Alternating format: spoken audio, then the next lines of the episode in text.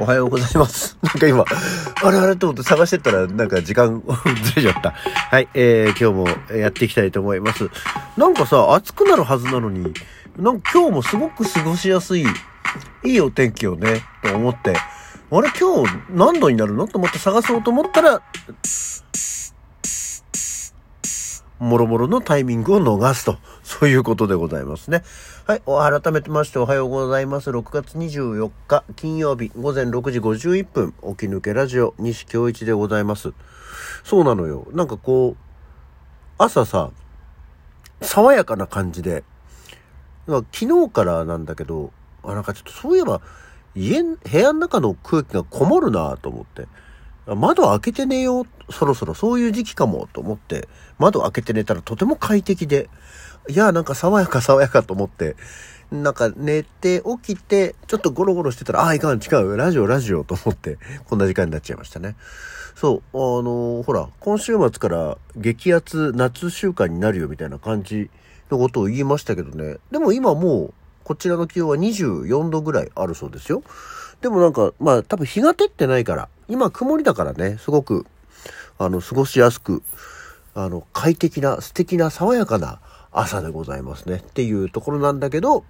やっぱり天気予報見たらもう全然なんかね、最高気温真っ赤っかですよ。暑くなるよ。これ、今週一週間、今週というかこれから一週間、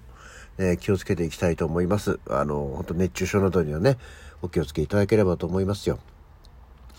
さあ、そんなわけでですね、あのーまずは、えー本当に残念なお知らせからなんですけども、えーまあ来週、本来であれば、来週末に本番を行うアクアモードプランニングの息継ぎフェルマータというね、えーお芝居、うさぎ亭でやるものだったんですが、まあ、関係者内にコロナウイルス感染症陽性者が発生したために、えー上演延期ということで、7月2日3日の公演はですね、なくなってしまいました。えーっていうのが昨日公式から、えー発表されましたね。残念ですね。ただね、あのもう、あくまで中止ではなくて延期です。で、もうあの、延期の日程も確定しております。ね。え12月の、え23から25、えちょうどクリスマスイブと、クリスマスを挟んでの、挟んで？挟まないね。クリスマスまでの公演ということで、えーまあちょっと半年ね、えー押しちゃいますけど、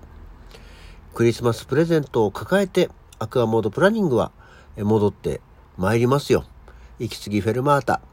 まあ、いいじゃない。息継ぎフェルマータってあの、チラシにもね、書いてありましたけども、息継ぎというのとフェルマータっていうのはこう、給付。音楽というとこの給付ですからね。まあ、タイトルに即した状況なんじゃないでしょうか。息継ぎフェルマータもうちょっと、改めて一旦ここで息継ぎフェルマータの時間を取らせていただきたいと思います。で、あの、すでにご予約いただいた方も多数いらっしゃいまして、えーその方々には本当にご迷惑をおかけしております。で、えーご心配をいただいた方々もいらっしゃると思いますが、えー皆、元気に前を向いておりますので、えー皆様方には12月の予定を開けていただいて、改めて、えー息継ぎ終わったアクアモードプランニングをですね、えーぜひご覧いただきたいと思います。でもあの、あくまで今回上演、えーが、延期になったのは、7月の2日3日、うさぎ亭の息継ぎフェルマータでございますが、えー変わりませんのがですね、えー7月じゃない、8月。8月の2日に名前のない演劇祭、えーこちらの方で行います。あのー新生館でね、やります。こちらの方は今のところ予定通り行いますので、これは8月の22日の月曜日ですね。場所が、えー中板橋？中板橋だっけ？またちゃんと場所分かってないんですけど。えーあ、違う。北池袋の新生館シアターで行います。こちらのですね、下牛はむやみに飛ぶ。違う。もう本当嘘をつくなよって話ですね。下牛は虚無に這うですね。えーこちらの方は8月22日の月曜日ですね、えー、夕方5時半からのもの、本当にこの日1回限りのものでございますのでね、ぜひそちらの方でもお会いできればと思っております。ちょっと平日夕方なんてね、えー、予定が合いづらい方もいらっしゃるかもしれないですけども、えー、こちらの方でぜひアクアモードプランニングとはお会いできればと思っております。まあ、またね、ちょっと、息継ぎフェルマータのお話は、おいおい、また、再開しだしてから行きたいと思いますけどね。我々はそんなもん2年7ヶ月もやらなかったんだもん。半年ぐらいやらないことだってあるよ。そして、この後に及んでまたコロナってのはあるんだね。なんか沈静化沈静化、えー、してきてくるとやっぱり自分たちには関係なくなっ、ね、もともとそんなにその結局コロナっていうのは周りに感染者陽性者がいないとテレビとかで取り上げられてても今一つピンとこないようなものでしたけどやっぱり自分の周りにいざそういう人が出てくるとまだあるんだねっていうかやっぱりちゃんと気をつけないといけないんだねっていう気はしましたね。はい、お気をつけて、えー、皆さんもお気をつけて、あいつまだいるよ。あの、亡くなってないからね。だからやっぱりマスクとかあって念のためしといた方がいいんだなっていうのは、えー、改めて思いましたとさ。うん。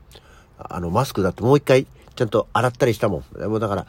やっぱりこうなると、不織布、不織布マスクの方が良かったりするのかなと思ってみたりはします。どうしても今ね、あの、暑いんで、こう、冷感マスクみたいなのをしたりしてましたけど、まあちょっとこの辺も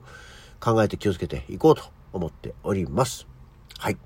こんなわけで、えー、今日は何の日？ちょっとこれはね、あの、今日は紹介しなきゃと思って、えー、